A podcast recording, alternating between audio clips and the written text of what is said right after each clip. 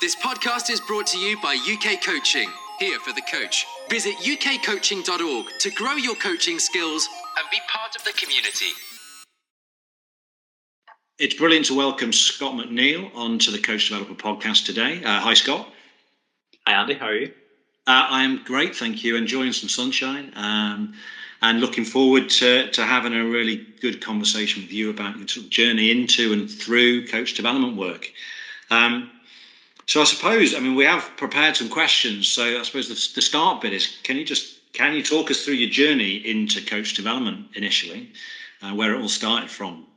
I suppose things started to get a little bit more serious whenever I was doing things for Ulster hockey and, and Irish hockey. That's that's my background. I started doing various roles there, helping out with 15s, 16s, 18s, 21s within the Irish setup and different roles, of course, doing video analysis, manager roles, coaching roles, all sorts of stuff. So again, that was all part of the foundation, I suppose, to whenever I started focusing on my career, where I got into the governing body and started helping out with coach education and talent development uh, and pieces like that. So I was at Ulster Hockey for six or seven years or so, which feels like a lifetime ago.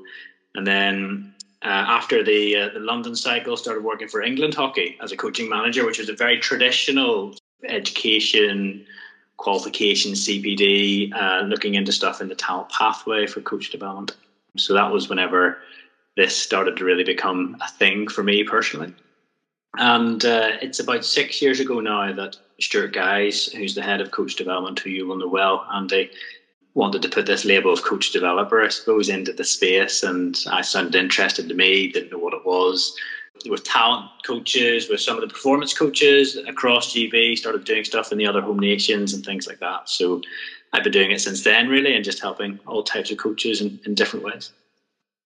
And it, it's something that we've explored with other people when I've asked that initial question. How did you find that sort of transition into a support role rather than maybe an education or a system type role? And how did that feel um, for you from a sort of an identity point of view?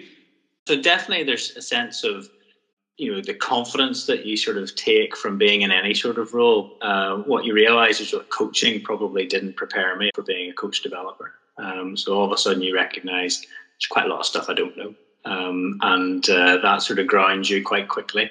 Of course, there's always going to be an aspect of, of fake it till you make it in some respects, but you know, um, I quickly realised there's a lot of work I need to do to sort of get up to speed with adult learning and, and, and, dealing with broader issues that you know might be the X's and O's of the sport, or, or, might be other issues that are beyond the X's and O's. And yes, you suppose you have to get your your kicks from other things, you know, so you're you're less involved with directly to players and things like that, and, and you have to be satisfied with that. And, and I was very comfortable with that because, in essence, as a coach, you realized what your purpose was and it was about helping other people get better. So there were similarities then in terms of going into the coach developer role.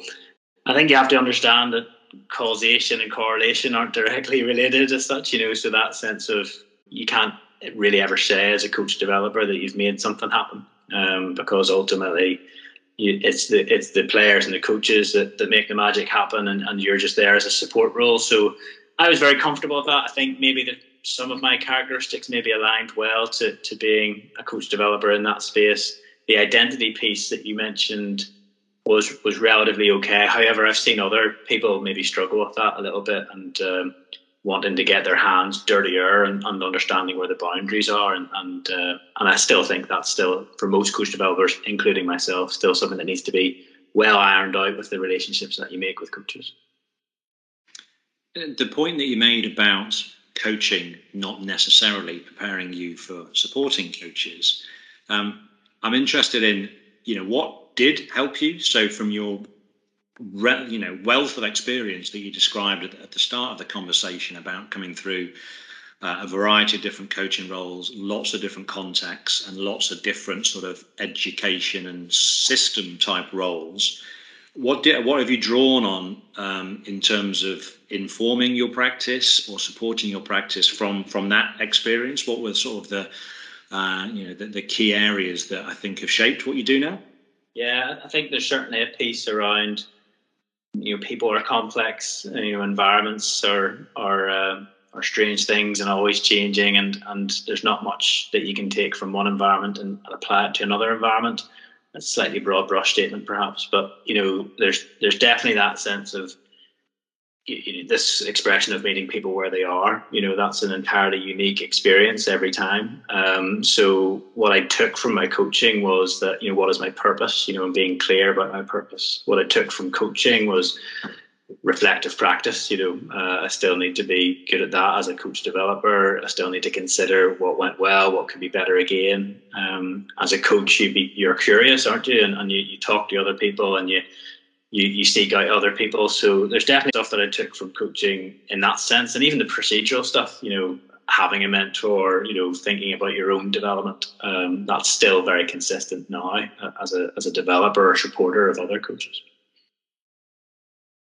and your your journey has has obviously evolved. So from doing the, the hockey work, now much more involved in doing some work in in football. How how have you found and navigated again a, a different transition from a sport that you're not maybe as familiar with, um, and certainly not grounded in terms of all of your experience. How have you found, and sort of almost maybe even what um, what prompted you to to make that shift as well? Yeah, no, I mean that's a yeah, it's a good one to talk about that in the sense of being in football now and and uh, yeah, you you know when you grow up in one sport, it's a big part of your identity. It's a big part of you know kind of your your field of experiences. You know, be that on a human level, never mind at a professional level. Um, and that's been really interesting, uh, really challenging, but like really like a real welcome challenge. Lots of similarities and lots of lots of differences. I think what's good whenever you take out that pure sport context, as in say let's, let's call it the X's and O's of hockey versus the X's and O's of football. There, there's similarities there, of course, but whenever you just sort of say, listen, I'm probably not going to talk to you about that at all uh, because you know I don't I don't have a view or, or my view is probably not credible enough uh, at all. So therefore, you sort of park that, and, and that's quite comfortable. It's quite nice to do that in some respects. I probably have done that with hockey over the last couple of years, actually, as I've been further away from being at the front line of coaching and things like that. So even in my hockey experiences, I'd already started to dial that back. I must admit. Uh, so going into football where it's just not not applicable. It's been quite it's been quite nice in that respect because there's no sense of what should I do tactically or, or how do I how do I win this match at the weekend or whatever the, the context might be. It's been good just to focus on those other big bucket areas of, you know, the person themselves, you know, the the relationships, the leadership, the the environment, the learning that they're trying to provide for themselves and other people. You know, that's been interesting and and secretly, of course, I've pulled lots of cross from hockey and, and lots of across from my from that background. But language is important. You know, making sure that you're speaking the right language for the right environment. So uh, yeah, I'm turning into a real football fan these days and and uh, getting into the lingo. But most interesting, I think, is is just this the culture of learning, the culture of coach education, coach development, this sort of space. I still feel relatively narrow from having such a deep experience with one sport for so long to making my quick assumptions about another sport. Um, happy for those assumptions to be busted apart, of course, as well. But yeah, like learning in every sport must be different, um, and what's what's normal in one sport entirely different in the other. So that's quite refreshing, actually. About you know what can you bring, or also what can you learn yourself. And I think you know, what you're describing there is the contextual differences between you know the variety of different environments that you're working in, whether it's a sport context or whether it's the more system context you described earlier. Um, I suppose from a practical level, how do you get a sense for that environment and so for the culture that you're going into, whether that's into a football club or in previous, you know, you're working with a with a hockey coach, maybe in a in a hockey club, you know, in one part of the country, it might be different somewhere else. How do you practically gather that information? Um, what do you do to sort of understand the context? Yeah, I mean, there's a couple of things uh, for that. You know, certainly trying to, to be in it physically and, and try to get to there, and, and then of course that hasn't been possible during for anybody across this last period of time. There's a bit of that, you know, just go and smell it, taste it, and see what it looks like. Equally, then another tactic, Andy, would be, you know, it's most important to look through the lens of the person that you're supporting as well. So if I know this is a uh, going to be a podcast as such, but if we had a mythical item that was sitting between us, you know, uh, a box on the table, just to paint a picture for anybody listening, you're looking at the box because that's your your challenge, that's your issue. And I'm looking at you, you know, and how are you engaging with that as such, you know. So sometimes it's good to get in and to taste it, as I said, and be part of that environment. Sometimes it's actually quite nice to be to be separate to that and just check and challenge somebody that you're supporting about how they're engaging with that environment, how they're looking at their challenges, or you know, be that a you know a sport specific thing or a people thing with a relationship or whatever else. It's quite nice to just take one person's view and help them make sense of that. And how, I mean, how difficult do you find that? I mean, I imagine it's quite a learned thing in terms of, you know, putting yourself in someone else's shoes, trying to sort of get that, what perspective are they looking from? And I think it's something that as we work with more coaches in different perspectives and different contexts, it becomes a little easier. But how have you found your development in doing that? Yeah, uh, slow progress. Uh, and I think that's something that I've picked up over time is that often we feel that we can go in and shake something up and things will be better for it. Actually, uh, my biggest learning in terms of our reflection, I suppose, over this space of being involved as a coach developer or in coach development more generally is that, that things take time. And of course, then you're talking about does the environment and the context afford you that time? That's a, a different question. But there's certainly lots of observations where you know, let's just play it out. Let's just see where it goes, uh, rather than let's try to provide a solution for you today. Actually, if you try to get that learning across to the person you're trying to support, rather than provide the answer, um, then things take time, and everybody's got their own capacity to engage with that reflection piece. You know, things change.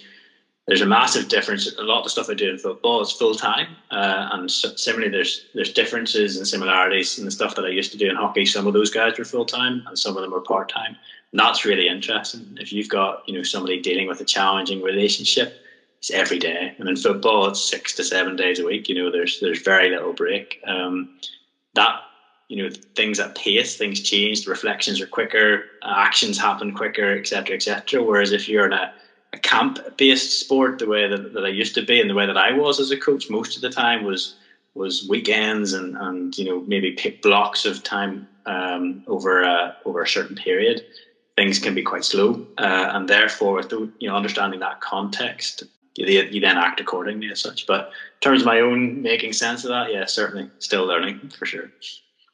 Yeah, and I, I like the you know the the example you sort of the inside out or outside in. I think we are quite privileged at times to be able to do both, and some you know it's nice to be able to look from the outside. One of the um, one of the questions, one of the things that's probably been floating around our heads internally is you know what changes when or how quickly do you become embedded in a sport and start to become part of the sport and lose that external perspective yeah. um, and that difference between cross sport coach development where you can be you know you are looking in from the outside more often than not yeah. but then actually what the what the flip of that is well that know, how do you get on the inside to gather some of that other information so I think it's uh, it's really interesting just exploring all of that and what changes as soon as a coach developer comes into an environment.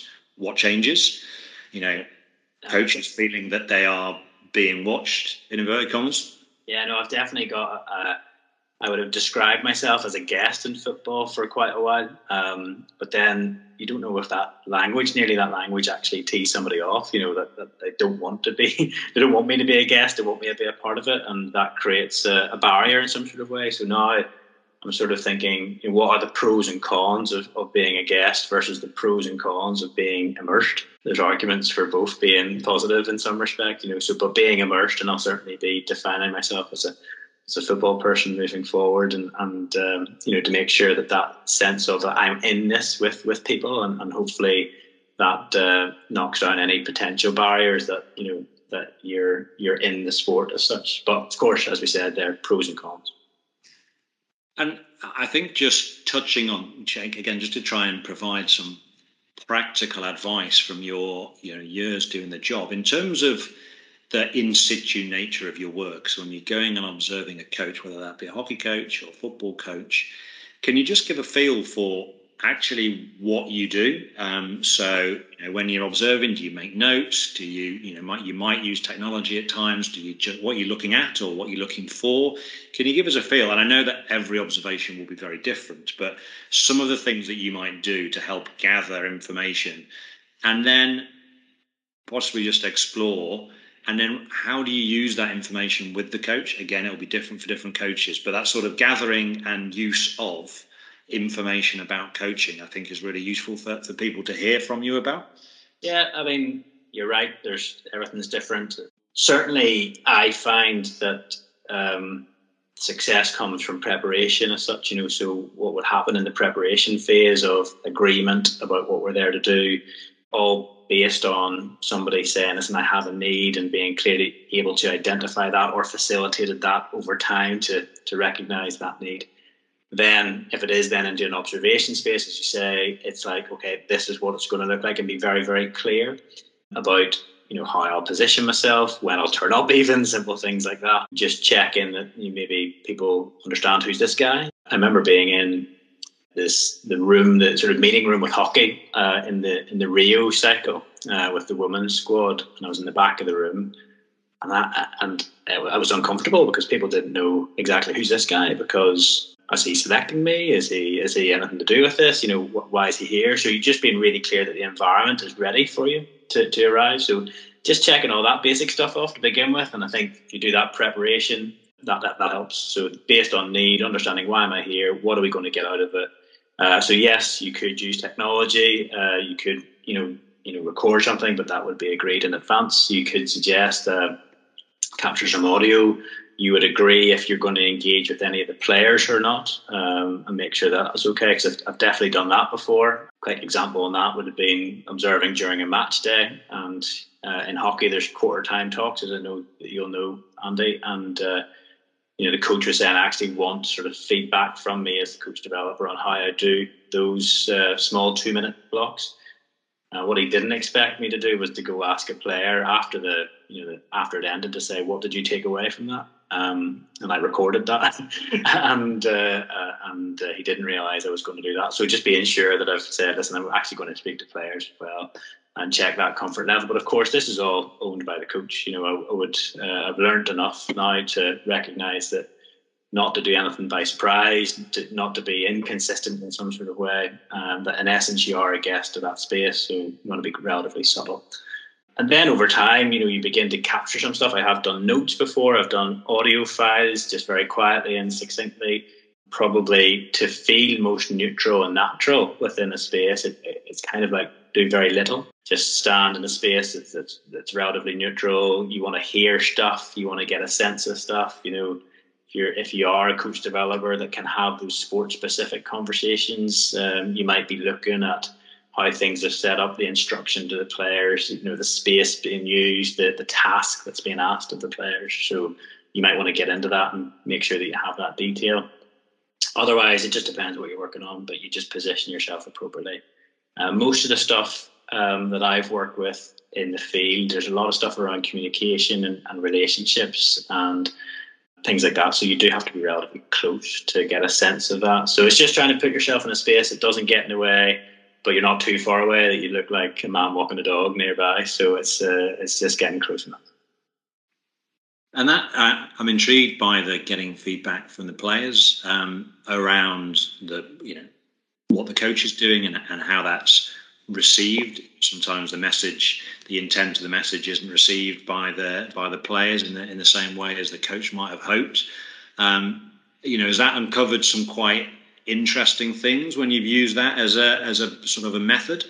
Yeah, I mean, it's like like anything. You know, your intent, your intent for this session, or your intent for that message, or that halftime talk, or whatever else your intent could be right but how it lands is you know the most important piece you know.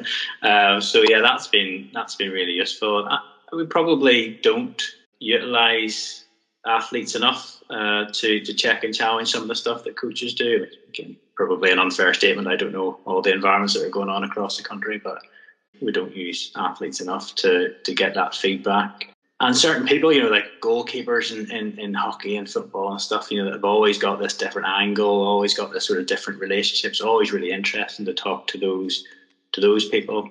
You begin to even the support staff in, in team sport where you begin to see like what's the view of the physio about the coach and stuff like that. Really, really interesting insight. And, and in essence, all this is is to support the coach. You know, it's a jigsaw piece, isn't it? You're just trying to put another jigsaw piece into the picture to help create some sort of clarity for the coach that will better support the team that they're trying to take. You know, so definitely, definitely talking to the athletes, definitely talking to staff. Um, probably would stop short at sort of talking to anybody outside of that bubble, for want of a better word. Uh, you know, but other coaches, peer coaches, and things like that.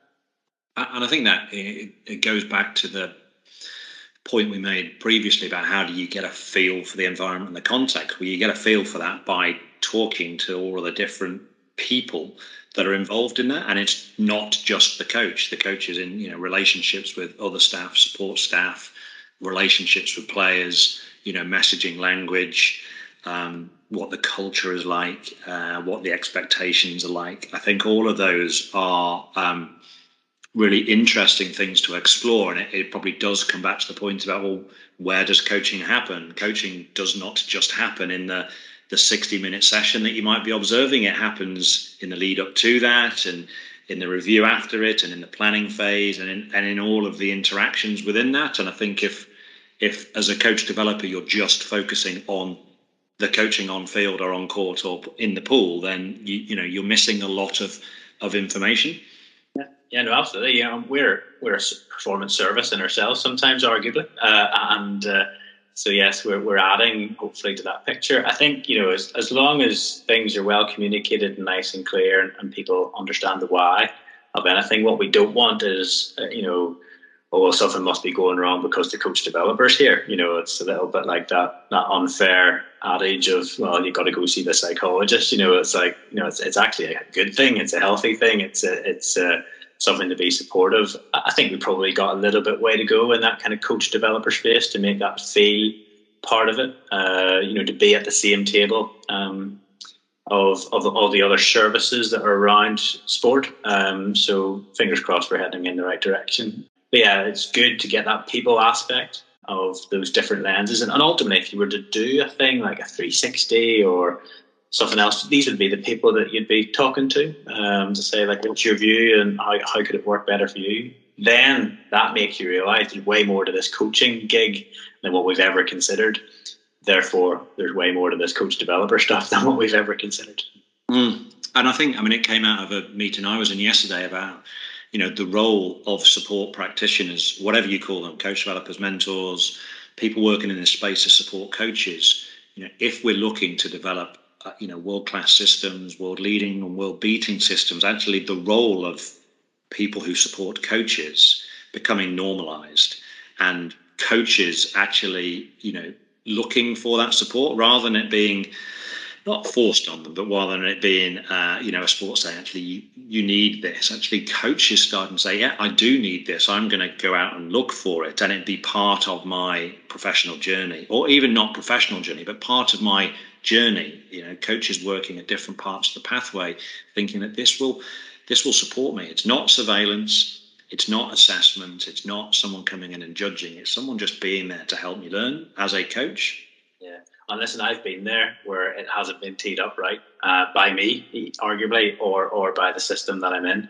Uh, and I've, I've definitely had a few car crashes which haven't been great. You know, where coach is not sure why you're there. Um, they assume that it is something. You know, um, what are you going to tell me about hockey? You know, you know the whole credibility piece, the whole reputation piece is all wound up into that. You know, actually, it, it needed to be sorted before that moment to say, here's what we're about, here's what we can do. Uh, and sometimes I think there's system stuff that uh, needs to be well thought through to make sure that that works because it can easily go wrong for sure.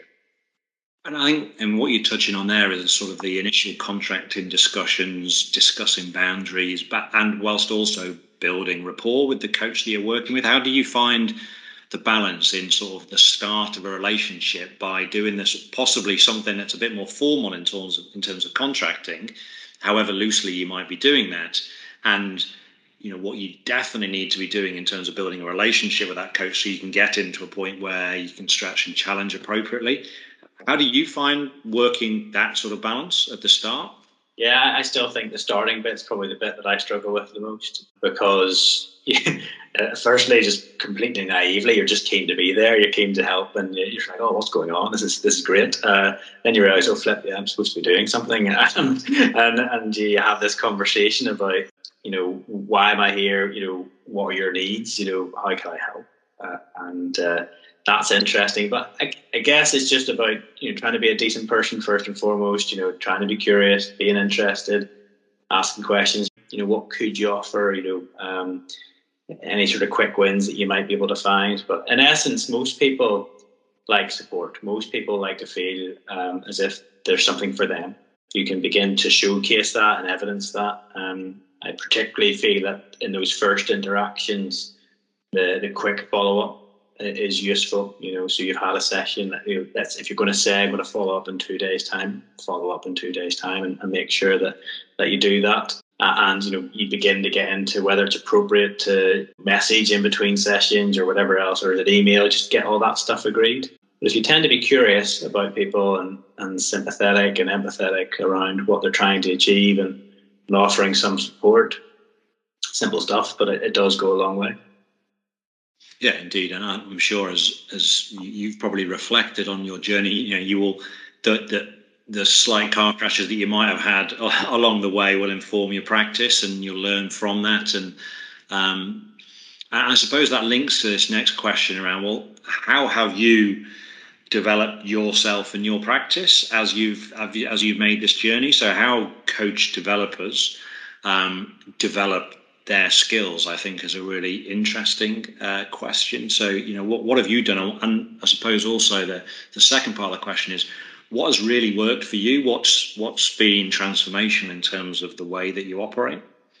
Yeah, I, I mean, I could be succinct about this, but uh, I'll deliberately try to elaborate a little bit. But practice what you preach you know, if you're going to say, suggest that you're into development action planning because the coach should be into that, we'll work together on that. Well, then make sure that you have a development action plan and you're trying to improve yourself. Have a mentor, which I do have a couple of different people that I would always go to. It's formalized in some sort of way and, and formalized to the point that it's regular, it's consistent yeah, just that readiness to learn, you know, like to, to continue to to continue to learn and, and, and talk to other people about how they're doing it. Um, I still study a little bit. Um, I always tend to be doing something.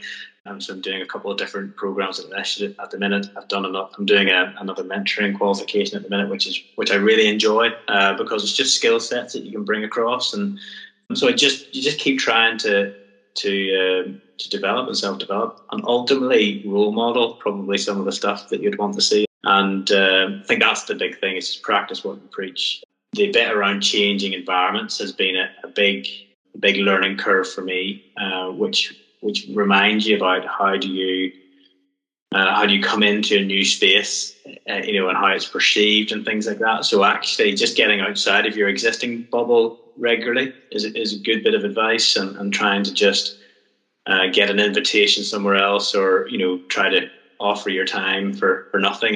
Try to get in somewhere and and, and seek some support, take a chance to help out, and, and things happen.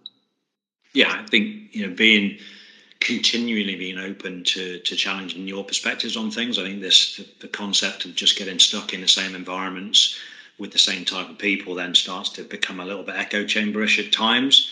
Um, you know, and, and our ability to I think that's where some of the cross sport work actually lends itself to. You don't you're you're flitting from one environment to the next, and you you get less comfortable or less um, sort of constrained by by just one environment, which I think sometimes lends itself to that that sort of um, multiple role being uh, really quite interesting, yet challenging because you maybe you don't get that immersion. Um, uh, so yeah, I think the, the more you look at the variety of different roles that exist and the way that you know working in one sport gives you absolute depth of detail and working across sports gives you you know sort of a freshness and a variety of different perspectives. It's really it's really interesting. Um, I, I, suppose you know trying to sort of round some of this stuff off. The um, I, have asked the question you know to some of the other guests around as if we were playing a game of top trumps and I had the Scott McNeil card in front of me. You know what would be uh, sort of almost your super strength or one of the, the your top ranking skill on there? Yeah, no, it's a good question. It's a difficult one to answer, um, of course. But um, I think if there was one thing that that I try to do my best with is, is around listening and around um, understanding the meaning, trying um, I best not to make assumptions around that. So just taking the time to listen, it catches me out a little bit because and all of a sudden you're quite quiet for a period of time. you know, you've maybe got a couple of sentences rolling around your head, but certainly just that listening, which then leads to the odd occasion around checking for understanding, um, because you play stuff back to people because this is what I think I've heard, um, and just to play that back. So often, just that process of listening to play it back is is quite useful. I've found in a lot of occasions where people go, well, first of all, they say that's not what I meant, and that's great. No, that's you know that's you've taken that the slightly wrong way, and that's good for clarity and can help reset the, the conversation. But also is good for confirmation. You know, of yeah, that yeah, that's what I said, and yeah, that's what I mean. Listening skill of just taking the time to just pause a little bit, a little bit, and slow it down and and uh, make sense. Yeah, that'll be it. And I think linking to what you'd said earlier, even in the the constraints of the conversation, just leaving space and taking time, I think is is something that when quite often we are we're eager to help, maybe too eager to solve at times, just giving space for someone to be working things through, or as you say there, just just checking for understanding is more often than not just by replaying something back. You then get, well, I didn't mean that, and you then get to something, you know, two or three bits down the line, you get to, actually that's what the, the challenge is here, or that's what the issue is here, which wasn't presented initially, and maybe you might have jumped to an assumption. Um, so I think those those conversational skills and the active listening skills, and then being able to either you know play something back, check for understanding, um, which which sort of breaks the you know there may be the question question question question conversational thing i've got a list of questions i need to work through well, I think as we become more experienced in the in the role, it's like you might have a start question, but in fact, we had probably four or five start questions, and I haven't asked some of them because the conversation's just gone in a different way. Yeah, no, it's, it's dead interesting. I think that then that's always context specific as well because you get two introverts into, into the room together, and all of a sudden it can be pretty quiet if you if you if you let it be. So yeah, there's there's definitely environments where I'm chatty uh, because it's about energy giving or or you know just trying to you know put stuff on the table as such to to get that conversation going but once you feel you have somebody that, that's giving and then it would be just simply about being taking the time as, as you've highlighted just just listening making sense and yeah hopefully given that sense that you're in the same boat you know that you're with them because there is still that baggage, as we sort of loosely touched on about are you here to assess me? Are you here to you know check and challenge me? Um, you know, I certainly just try to make sure that you're beside somebody. So this kind of coach developer doing stuff with rather than doing stuff to is is is really important. Yeah, I think that that's where the you know the the depth of the relationship starts to get where you can start to stretch challenge effectively because it's not seen to be right well you know we're doing this because you think i need to get better at this. It's actually that that sort of collaborative exercise and support support oriented role of uh, you know we're here we're doing this together. You know say your point about it not being done to them it's being done with them. Um, and when you get to that point, I think that's where you know progress really starts to to accelerate or accelerate in whatever way it needs to. Progress starts to be made. Yeah, I think that's patience and things like that's definitely really important in this space. I think you need to work out what's mission critical. You know, we're just trying to improve and progress, and and that's why you know everybody has ambitions, everybody has direction of where they want to go to. You're simply just supporting that, and um, the more that people could just slow down and take a moment just to reflect and and be good in the now is, is most important. Um, so I would take that advice for myself as much as possible. Yeah, and that's probably a really nice place to end on, actually. A nice sort of ending message. So, Scott, thank you so much for spending your time just sharing your journey with you. Hopefully, it's been really useful for people listening, just hearing about you know someone's entry into the role, their experiences, their uh, how they've learned along the way. And I think, you know, being really honest about, you know, the the learning experiences I've had and how you're continuing to learn and develop, I think are some really nice messages for those that are considering the role and maybe already in the role and, and developing themselves. So thank you very much. No, thank you, mate. Thanks very much. Join us at ukcoaching.org. Whatever you're doing to help people be active and improve, we can help you deliver great coaching experiences at a time to suit you.